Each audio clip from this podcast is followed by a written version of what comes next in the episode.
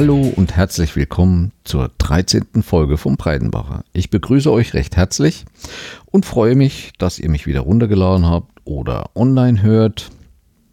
Tja, ich habe mich entschlossen, nochmal im Oktober kurz mich zu melden.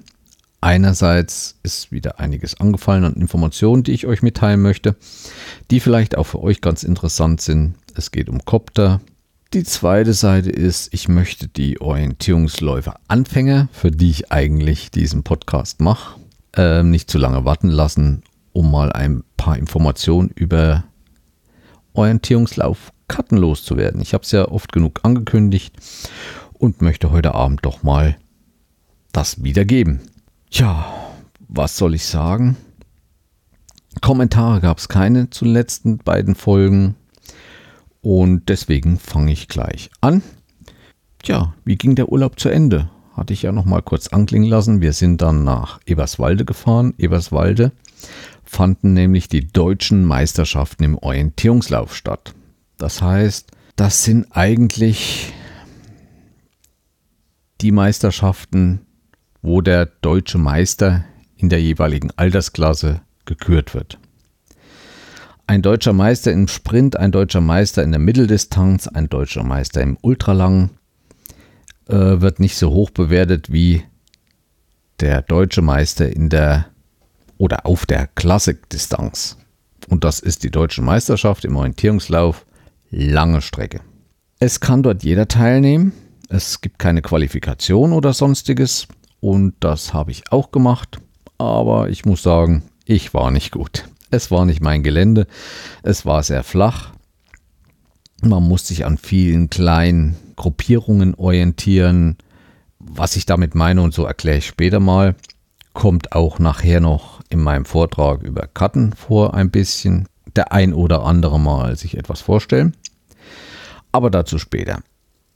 Was ist noch so passiert? Wie gesagt, diese deutsche Meisterschaften sind der Höhepunkt eigentlich im Jahr. Wir waren schon am Freitag in Eberswalde. Dort fand am Freitagnachmittag schon ein Sprintorientierungslauf statt. Und da habe ich mich mit meinem anderen Hobby ausgetobt, der Fotografie. Ich habe euch auch einen Link reingestellt, um euch zu zeigen, wie so ein Sprint stattfindet und wo der überhaupt lang geht. Es war dort ein Familienpark in Eberswalde, der dort kartografisch aufgenommen wurde und war sehr interessant. Er war sehr feingliedrig. Man musste sich sehr, sehr genau orientieren und sehr, sehr aufpassen. Eigentlich wie fast bei jedem Sprint. Am Samstag fand dann die deutsche Meisterschaft statt im Lang-OL und am Sonntag, das ist meistens immer zusammen, fand der Deutschland Cup statt. Der Deutschland Cup heißt, es ist ein Mannschaftslauf, es ist ein Massenstart. Die großen Mannschaften sind fünf Teilnehmer und alle fünf Teilnehmer müssen nacheinander starten. Und meistens sind es Teilnehmer eines Vereins. Natürlich kann auch mal in einem Verein ein Teilnehmer von einem anderen mitlaufen. Da gibt es eine sogenannte Zweitstartberechtigung, was auch meine Frau getan hat. Ich hatte keine Lust. Was heißt keine Lust? Ich frönte wieder meinem zweiten Hobby der Fotografie und der Videografie. Ich habe euch da auch einen Link reingestellt auf YouTube und auf Flickr, wo ihr einige Eindrücke dieses Wettkampfs nacherleben könnt. Gut, ein weiterer Punkt meiner letzten Freizeitbeschäftigung war wieder mal der Copter. Wie einige vielleicht wissen, ich fliege immer mal eine Mavic, weil das ein toller Copter ist von DJI. Er ist nicht ganz billig, aber ich muss sagen, andererseits, er ist sein Geld wert er hat so viele Funktionen und je mehr man sich damit beschäftigt mit der Technik und allein dem Programm, was ja eigentlich heute App heißt, aber selbst bei DJI kann ich eigentlich nicht mehr von einer App reden. Das ist schon wirklich ein großartiges Programm, wo man viel mitmachen kann. Nicht nur das Fliegen und dass die Kameraansicht auf ein Tablett gezeigt wird, auch im Nachhinein. Man kann Videos bearbeiten. Zum Beispiel nimmt diese Mavic nicht nur das Video in sehr hoher Qualität auf der Speicherkarte, die die Mavic am Bord hat, auf, sondern überträgt während des Fluges ihre Daten in einer etwas kleineren Qualität direkt auf das Tablett. Und nicht nur das, sondern selbst sämtliche GPS-Daten werden auf dem Tablett gespeichert. Wenn ich fertig bin mit dem Fliegen, kann ich mir in der Ansicht von Google Maps, entweder in der normalen Ansicht oder in der Satellitenansicht, anzeigen lassen, genau die Linie, wo ich geflogen bin.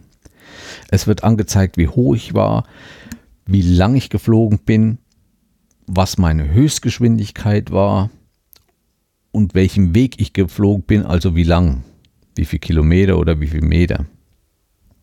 Es ist, alles wird gespeichert, wird archiviert. Man kann das auch mit einer, ich vermute, mit einer Cloud bei DJI abgleichen, wenn man verschiedene Tabletts hat.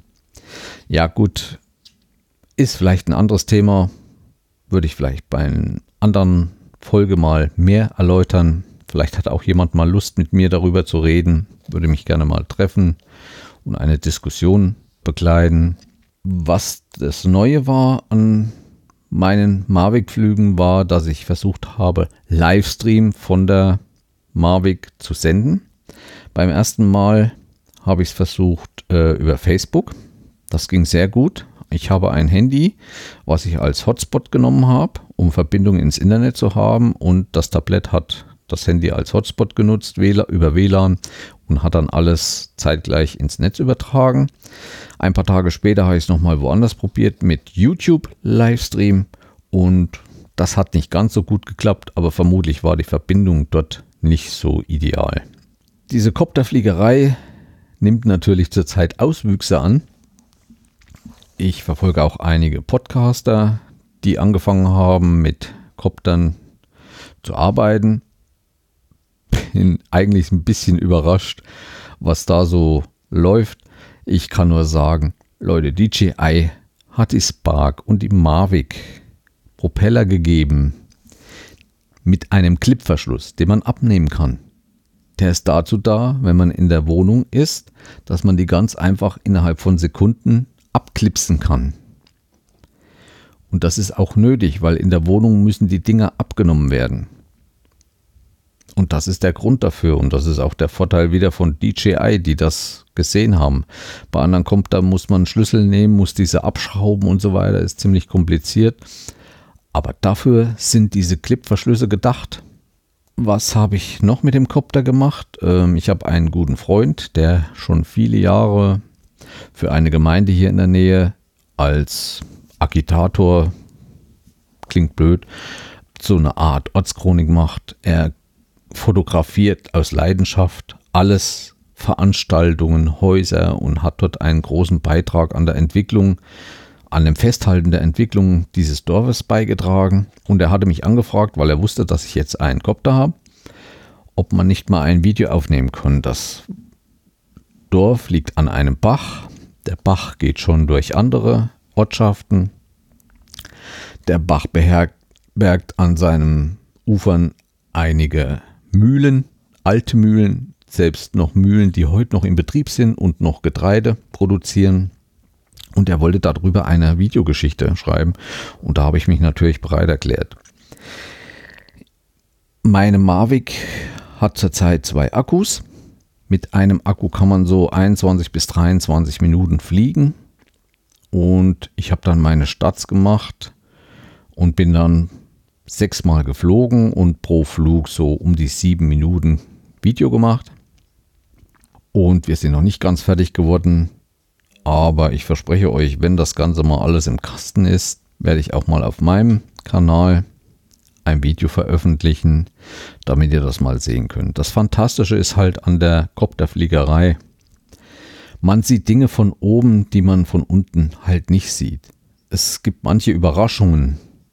Gerade bei diesem Bachlauf hat man gesehen, wo der Bach in den letzten Jahren neue Bachwindungen äh, sich selbst gesucht hat, weil er irgendwelche Hindernisse hatte und so weiter. Das ist halt, ist wirklich was anderes. Zu Anfang habe ich gedacht, man darf ja jetzt seit Oktober nur noch 100 Meter hochfliegen. Na, aber andererseits hat es auch einen Vorteil. Je niedriger man fliegt, je genauer und je schöner sieht man die Natur. Man, man, man sieht mehr Einzelheiten, als wenn man weiter oben fliegt. Natürlich hat auch diese Hochfliegerei seine Reize, so gerade so Panoramas über weite Strecken. Kann mir vorstellen, in Alpen und so weiter ist schon gewaltig. Es ist ja auch jedes Mal, wenn man im Gebirge ist, je höher man kommt, je schöner ist die Aussicht, je schöner wird der Blick. Ja, das waren meine Sachen mit der Mavic. Nebenbei habe ich noch für einen Freund einen Geocache repariert, der, der schon viele Jahre liegt. Das mache ich auch noch nebenbei. So sind die Wochenenden voll und man ist nach jedem Wochenende eigentlich wieder froh, etwas geschafft zu haben. Ich habe ja dann auch geschrieben, einen Tag war ich in der Natur unterwegs an einem schönen Teich, am alten Teich wo ich auch ein Copter-Video, das Live-Video von Facebook gemacht habe, wie schön die Natur ist. Man konnte blicken bis Oberhof, Skisport und so weiter, aber unter anderem auch zum alten Teich, wo es eine Orientierungslaufkarte gibt und wo vor vielen, vielen Jahren mal der vierte 24-Stunden-Orientierungslauf stattfand.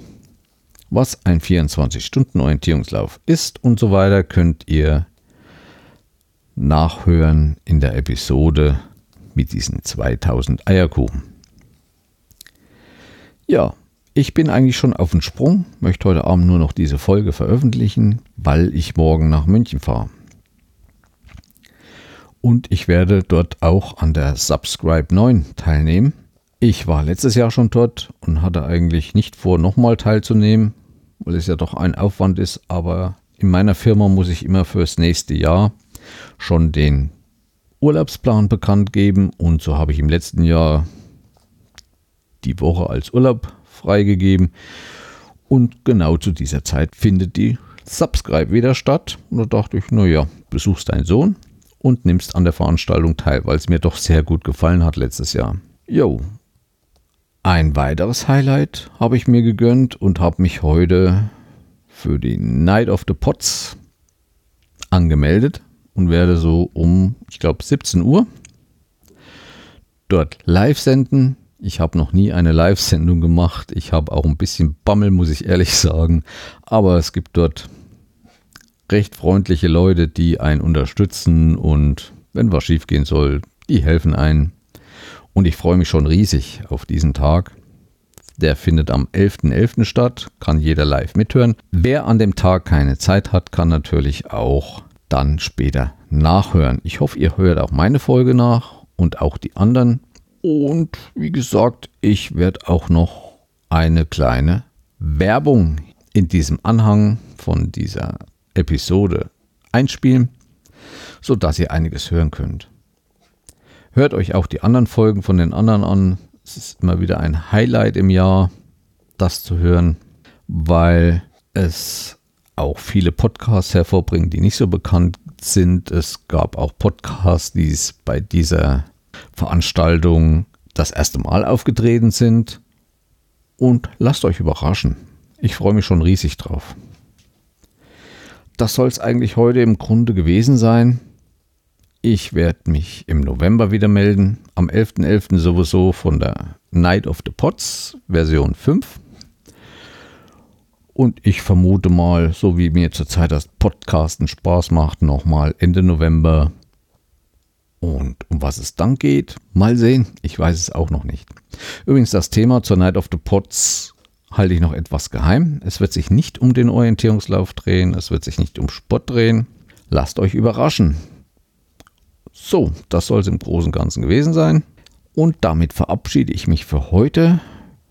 Hört nun die Ausgabe über Orientierungslaufkarten ist interessant. Es gibt auch zwei Hinweise über die Natur im Wald, die man auch beherzigen sollte, die vielleicht der eine oder andere nicht so weiß, wie gefährlich es auch manchmal im Wald ist.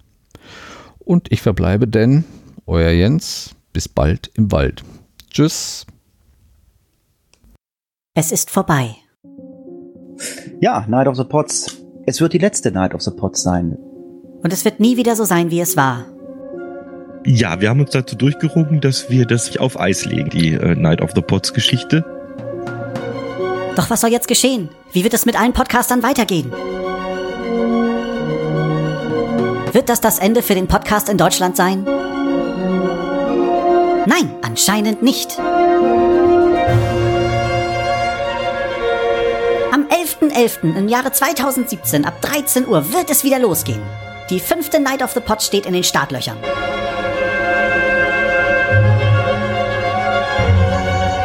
Anmeldefrist ist bis zum 4. November, wo sich alle Podcaster, die wollen, anmelden können. Vorausgesetzt ist es genug Platz im Terminplan.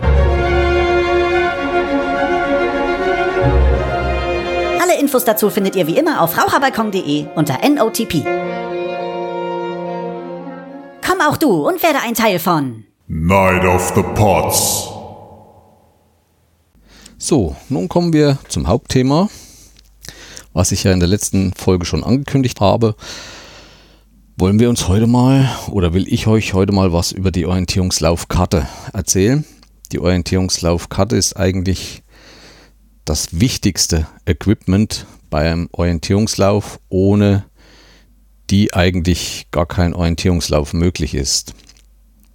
Eine Karte, auch wenn es keine Orientierungslaufkarte ist, beherbergt viele Informationen. Also nur ein Ausschnitt aus einer Karte, den als Text zu beschreiben, das wird es seitenweise ähm, Text beschreiben. Und deswegen sind Karten eigentlich sehr informativ in einer hohen Dichte auf einem Stück Papier. So, ich habe euch mal eine Karte von uns in die Show Notes gelegt. Die könnt ihr euch runterladen, wenn ihr zum Beispiel jetzt zu Hause seid und hört das nebenbei. Unterwegs ist ein bisschen schlecht. Allerdings habe ich auch ein paar Bilder in die Kapitel reingebaut. Vielleicht kann es ja doch ein, der ein oder andere Podcatcher sehen und man kann auch mal unterwegs einen Blick darauf tun. Auf der Karte habe ich kleine Felder markiert mit Nummern. Auf diese gehe ich hier ein, damit ihr wisst, was gemeint ist, von was ich gerade spreche. Des Weiteren habe ich noch eine Legende zur Karte hinterlegt, wo ihr nachschauen könnt, welches Objekt oder welches Zeichen auf der Karte was bedeutet.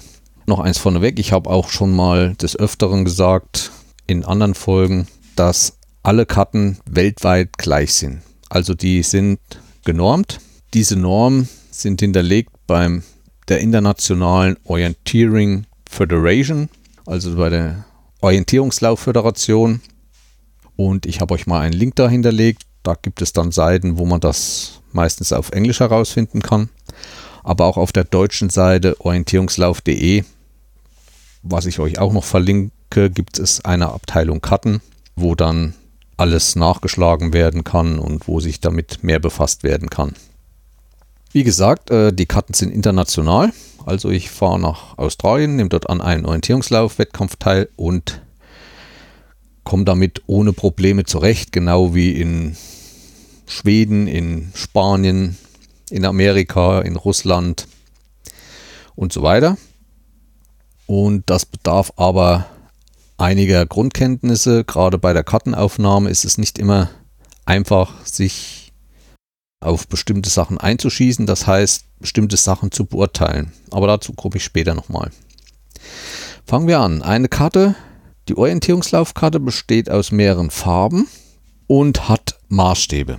Die Orientierungslaufkarte wird vornehmlich im Maßstab 1 zu 10.000 gezeichnet. Das ist so die normale Karte. Das ist für die meisten Wettkämpfer ausreichend, weil da ein A4-Blatt bedruckt wird und das, was auf diesem A4-Blatt an Fläche abgebildet wird, ist für die meisten Altersklassen ausreichend, um damit ihre Kilometerstrecken zu absolvieren. 1 zu 10.000, das heißt 1 cm auf der Karte sind 100 Meter im Gelände. Das dann draußen im Gelände einzuschätzen, ist halt jedermanns eigene Sache. Für die größeren Strecken, also die Eliteläufer oder die Eliteklasse, Die laufen dann auch schon mal 17, 20, 25 Kilometer. Da reicht dann so eine A4-Karte nicht mehr aus. Und da wird dann meistens im Maßstab 1 zu 15.000 gezeichnet. Das ist auch manchmal nicht ausreichend mit einer A4-Blatt zu äh, erbringen. Da gibt es dann auch schon mal etwas größere wie A4-Blätter. Eine weitere Möglichkeit ist, was auch bei Wettkämpfen stattfindet, dass die Karte gewechselt wird während des Wettkampfs. Wie gesagt, der Maßstab, der ist angegeben auf jeder Karte. Die nächste Angabe, die auf jeder Karte Pflicht ist, ist die Äquidistanz. Beträgt meistens 5 Meter. Da kommt es auch wieder etwas auf das Gelände an. Das heißt, auf den Karten sind braune Höhenlinien. Und der Abstand zwischen diesen Höhenlinien ist die Äquidistanz. Und wenn die Äquidistanz 5 Meter beträgt, heißt das im Gelände von einer Höhenlinie zur anderen äh, hat man dann einen Höhenunterschied von 5 Metern. Je dichter die Höhenlinien zusammengerückt sind, je steiler ist das Gelände. Je weiter auseinander, je flacher wird es. Das ist schon mal die erste Farbe gewesen, also braun. Die zweite Farbe ist blau. Also ich gehe jetzt nicht nach einer bestimmten Reihenfolge. Ich nehme jetzt mir halt die Farben vor, um euch das zu erläutern. Zweite Farbe ist blau. Die ist auch wichtig, weil mit blau die Notpfeiler auf der Karte eingezeichnet sind. Und bei der OL-Karte ist es so, dass nicht nur irgendwo in der Ecke ein blauer Pfeil eingezeichnet ist, sondern es verlaufen über die ganze Karte dünne blaue Linien. Und diese sind genau nach Norden ausgerichtet, also auf der Karte. Das hat den Zweck, dass beim Orientierungslauf kaum jemand mit der vollen A4-Karte nur in der Hand rumläuft. Die Orientierungsläufer falten diese Karten während des Wettkampfes so äh, zweimal, so in Größe A6. Die werden dann so gefaltet, dass man so die nächsten drei Posten auf der Karte einsehen kann. Dadurch kann man schneller und besser orientieren, den Blick von der Karte ins Gelände und wieder zurück. Da es während der Wettkämpfe auch einen Kompasslauf gibt, was ich ein andermal erkläre. Zu diesem Kompasslauf braucht man diese blaue Linie, um genau seine Marschrichtung oder Laufrichtung einzustellen. Ja, das ist blau. Blau sind natürlich auch alle Gewässer. Das heißt, Sümpfe, die werden mit blau gestrichelt dargestellt. Seen, Küstenstreifen, das ist dann voll blau. Machen wir weiter. Dann kommen die restlichen Farben. Die Grundfarbe einer jeden Karte ist weiß. Und wie ihr seht auf der Karte, ähm, gibt es viele weiße Felder. Weiß bedeutet Hochwald. Das heißt, dieser Wald ist frei von gröberen Unterwuchs oder sonst was. Das sind diese Wälder, wo man gern spazieren geht, Pilze sucht, wo man weit schauen kann und kann eigentlich so schnell wie auf dem Weg auch durch den Wald laufen. Also weiß ist der Hochwald. So, dann kommt, machen wir weiter mit Gelb. Das Vollgelb sind Wiesen. Das heißt, oben zum Himmel ist alles frei. Diese Wiesen werden bewirtschaftet und sind halt dadurch auch sehr schnell zu durchlaufen. Das können auch Koppeln sein mit Kühen drauf und so weiter. Dann gibt es wieder unterschiedliche äh, Gelb mit Punkten. Äh, wenn Punkte drauf sind, ist das Kulturland, also Äcker, also wo Ernte stattfindet und so weiter. Dann gibt es ein helles Gelb, das sind Kahlschläge. Raues, offenes Gebiet. Ist noch gut belaufbar, aber man muss aufpassen, dass man nicht stolpert. Also man muss schon schauen, wo man hintritt, aber kann trotzdem noch sehr, sehr zügig laufen. Dann gibt es wieder noch Unterarten von Gelb, zum Beispiel mit einer grünen Linie, also in einem großen Abstand eine grüne Linie. Das ist auch wieder ähm, Kahlschlag, schon ein paar Brombeerbüsche flach, sich rankend am Boden und mit einer leichten Laufbehinderung. Und dann gibt es noch die gelben Flächen mit äh, grünen Linien sehr dicht, also zwei Linien, zwei grünen Linien. Und da ist dann schon eine stärkere Laufbehinderung. Da sind dann die Donnen und, und vielleicht noch restliche Reisighaufen vom Holzfällen und so weiter liegen da rum. Und da ist schon schwer noch durchzukommen in voller Geschwindigkeit. Dann gibt es auch noch ein Gelände, was weiß ist und da sind gelbe Punkte drin. Das ist ein halboffenes Gebiet und da stehen halt die Bäume ziemlich weit auseinander. Das ist halt keine Freifläche. Das ist halt ein sehr lichter Wald, also wo die Bäume wirklich weit, kann man eigentlich nicht mehr als Wald bezeichnen. Das ist dann weiß mit gelben Punkten. Dasselbe gibt es fast noch wieder in der Farbe Grün. Die Farbe Grün gibt es in vier Nuancen. Einmal ein helles Grün. Das helle Grün kommt gleich nach den weißen Flächen, also die weißen Flächen lasse ich sehr schnell durchlaufen. Dann kommt eine leichte Laufbehinderung. Das heißt auch auf dem Boden viel Wurzelstöcke und schon ein bisschen, äh, na wie soll ich sagen, Gebüsch wie Himbeeren und so weiter. Aber ähm, dieses leicht belaufbare Gebiet hat dann auch äh, Behinderungen, die dann schon höher wie man selbst ist. Also man kann nicht mehr äh, so weit gucken immer und man muss auch mal ein bisschen abwägen, wo es jetzt wieder links und rechts geht. Also da steht schon mal ein, Busch im Weg oder so. Also leichte Laufbehinderungen. Das Mittelgrün sind starke Laufbehinderungen. Da kann man dann gar nicht mehr so in voller Geschwindigkeit. Da muss man auch mal ins Gehen und, und mit den Armen sich durcharbeiten, aber es ist noch durchzukommen. Und das Dunkelgrün ist dann starke Laufbehinderung, die ist eigentlich fast unpassierbar. Das heißt, das ist ein, als wenn man vor äh, einer Baumwand steht, wo die Bäume unten alles voll mit, mit Dornen und, und gibt ja auch Schlehmbüsche im Wald und kommt drauf an aufs Gebiet oder halt dann die Brombeeren und anderes sehr, sehr dicht gewachsenes Gebüsch, wo man eigentlich nur durchkommt wie im Urwald mit der Machete. Und diese stark dunklen Flächen werden eigentlich meistens umlaufen. Ja, das war es eigentlich erstmal schon zu den Farben. Die letzte Farbe ist die schwarze Farbe. Wie soll ich sagen, schwarz ist eigentlich das auf einer Karte, was von Menschenhand gemacht wurde und zusätzlich alles, was mit Steinen zu tun hat. Also Stein, Felsblöcke, Grenzsteine. Dazu gehören auch in Schwarz zum Beispiel Hochsitze oder Hochstände. Da gibt es auch einen Unterschied. Oder gab es mal, ich weiß es nicht genau. Löcher, also Felslöcher und so weiter. Steingruppen, Steingebiete, Felswände, Höhlen und alle Arten von Fahrwegen, fast alle Arten außer Straßen dann halt. Richtige Straßen werden etwas anders dargestellt. Ja, das ist schwarz. Nochmal eine Ergänzung zu braun. Braun sind nicht nur die Höhenlinien, sondern alles, was im Gelände mit Verwerfungen auf sich hat. Also Gräben, Gräben, Hohlwege werden mit braun an der Seite noch gekennzeichnet. Kleingruppiertes Gelände halt. Trockenrinnen, Senken, Löcher, also keine Steinlöcher, sondern mitten im Waldboden Löcher. Auch ein Hügel. Es gibt manchmal Sandhügel oder, oder ehemalige große Wurzelstöcke, die nach und nach zerfallen sind, die so wie so einen kleinen Hügel aufwerfen. Und das wird alles braun gezeichnet.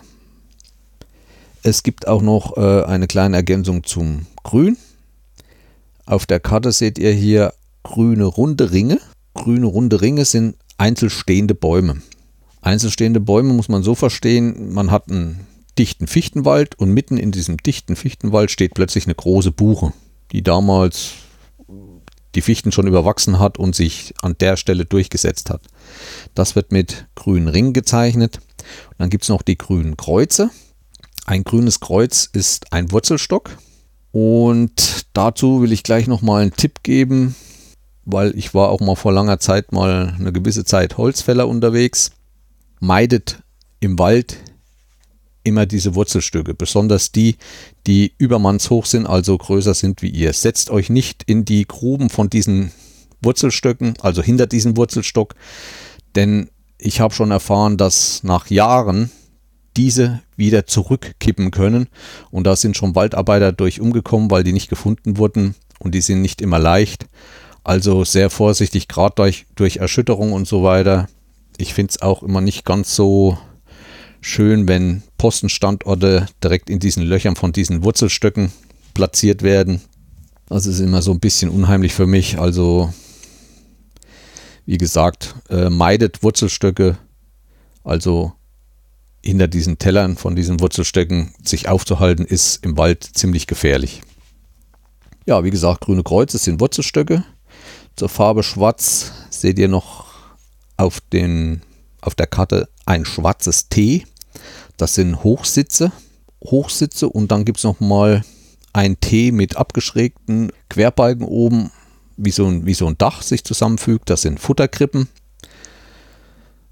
Früher gab es auch mal, ich weiß nicht, ob das heute noch so ist, ich sehe das hier jetzt auf meiner Legende nicht so, ein Unterschied zwischen Hochstand und Hochsitz.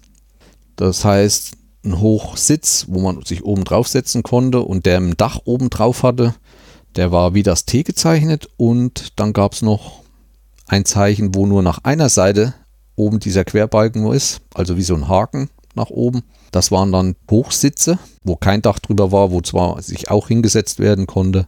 Das gab es früher mal. Dieser Hochsitz kann auch ein bedeuten kleiner Turm, also wird auch mit als kleiner Turm angegeben. Dann hat man bei Schwarz noch diese schwarzen Ringe. Ist es nur ein schwarzer Ring, sind das Meilerflächen. Aus vielen alten Jahrhunderten, wo früher noch die Köhler im Wald direkt ihre Holzkohle gemacht haben, gerade auch bei uns hier in der Gegend war viel metallverarbeitende Industrie. Die brauchten viel Holz und äh, für heißes Feuer, um ihr Metall bearbeiten zu können. Wurde damals direkt im Wald geköhlert und da gibt es heute noch, diese ganzen Meilerflächen sind heute noch zu sehen. Hat aber so ein schwarzer Ring einen Punkt drin, ist das ein Grenzstein.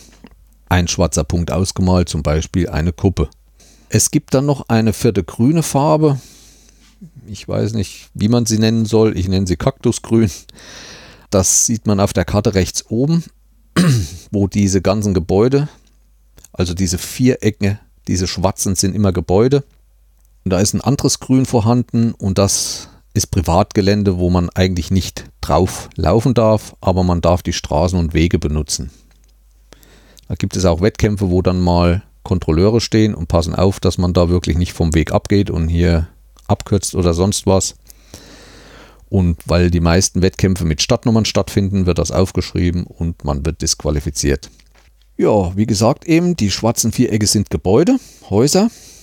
Mit Schwarz werden auch noch Zäune gezeichnet. Das sind dann dünne Linien mit kleinen Abstandslinien quer zur Linie und das sind dann Zäune. Aber das könnt ihr euch auf der Legende selbst anschauen und euch ein Bild davon machen. Nochmal was zum Maßstab. In den letzten Jahren sind ja die Sprintorientierungsläufe ziemlich aktuell und populär geworden, so dass in den Städten auch der Maßstab 1 zu 10.000 nicht ausreicht. Und da geht man dann schon runter auf 1 zu 7,5 oder 1 zu 5000, weil je kleiner der Maßstab, je genauer und äh, besser kann man die Objekte auf einer Karte wiedergeben. Und bei Sprintorientierungsläufen ist es manchmal so weit, dass fast jeder Papierkorb, jede Straßenlampe mitgezeichnet werden, die einmal als Postenstandorte dienen können, aber halt auch zur Orientierung. Ja, das ist halt mal erstmal in Richtung Karte. Wie gesagt, diese Karten, die sind weltweit gleich.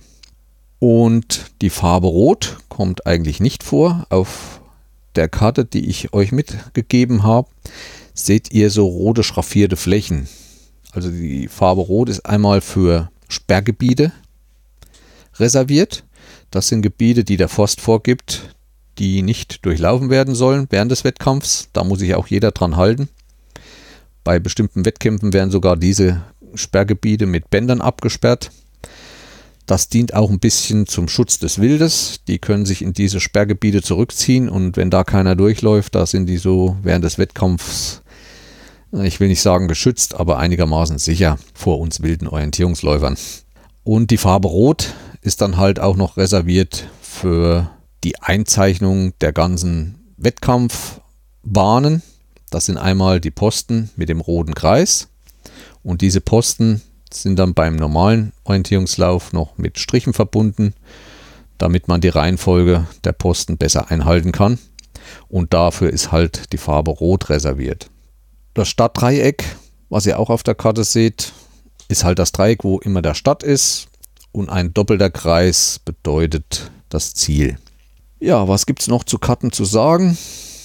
Bei den braunen Linien ist es so, dass zum Beispiel bei Senken, weil man nicht weiß, ist es ein Hügel, ist es eine Senke, die werden eigentlich fast gleich gezeichnet, werden zwei kleine Striche gemacht. Das heißt, wenn die zwei kleinen Strichen sind, nach innen in den Kreis reingezeichnet sind, sind Senken. Und auch bei den Höhenlinien ist manchmal zu sehen von höheren Erhebungen, wo dann oben ist und das wird manchmal mit äh, Linien gekennzeichnet. Ansonsten erkennt man das eigentlich vor Ort in der Natur.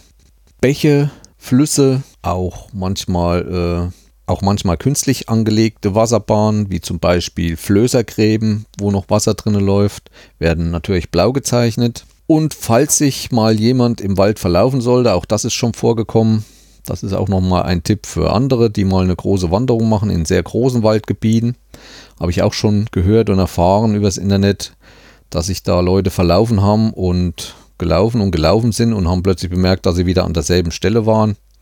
Wenn man sich verlaufen hat, immer bergab.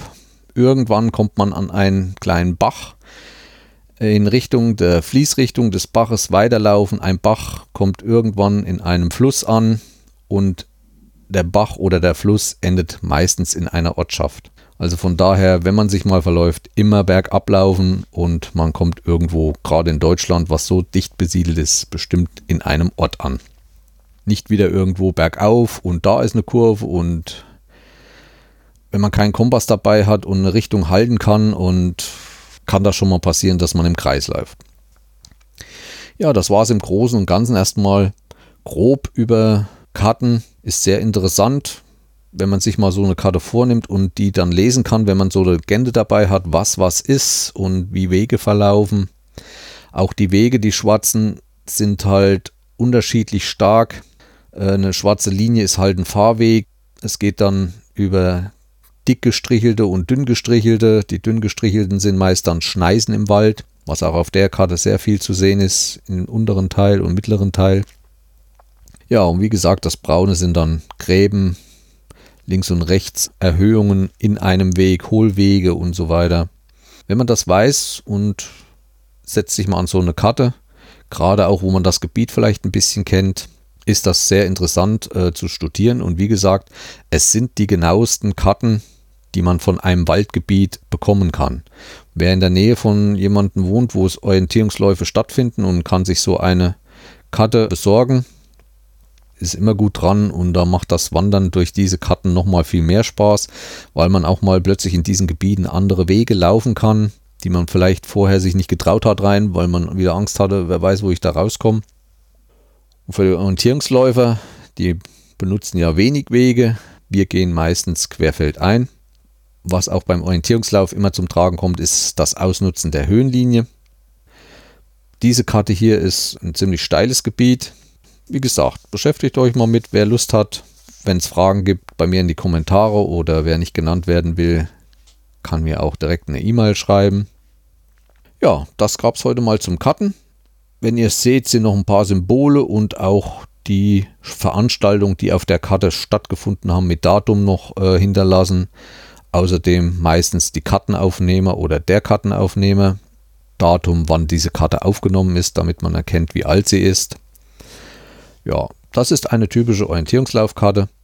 Wo sie sich ein bisschen unterscheiden, ist in den Farbnuancen. Also ich würde sagen, meine ist hier etwas hell. Es gibt dann, wo das Dunkelgrün viel kräftiger und dunkler ist, da gibt es dann eigentlich auch wieder Vorschriften zum Druck und so weiter. Das ist genauso kompliziert wie das Kalibrieren von Monitoren.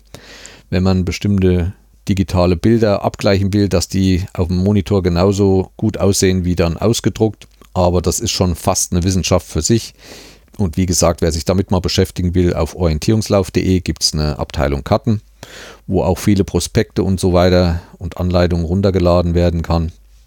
Und demnächst werde ich dann mal noch eine Folge machen, um mal grob zu erklären, wie so eine Karte entsteht. Und eine Folge wird auch mal kommen, wo ich erkläre, wie das früher war, wo es noch kein GPS gab und so weiter, wie da so eine Karte entstanden ist. Ja, das war es heute zu diesem Thema.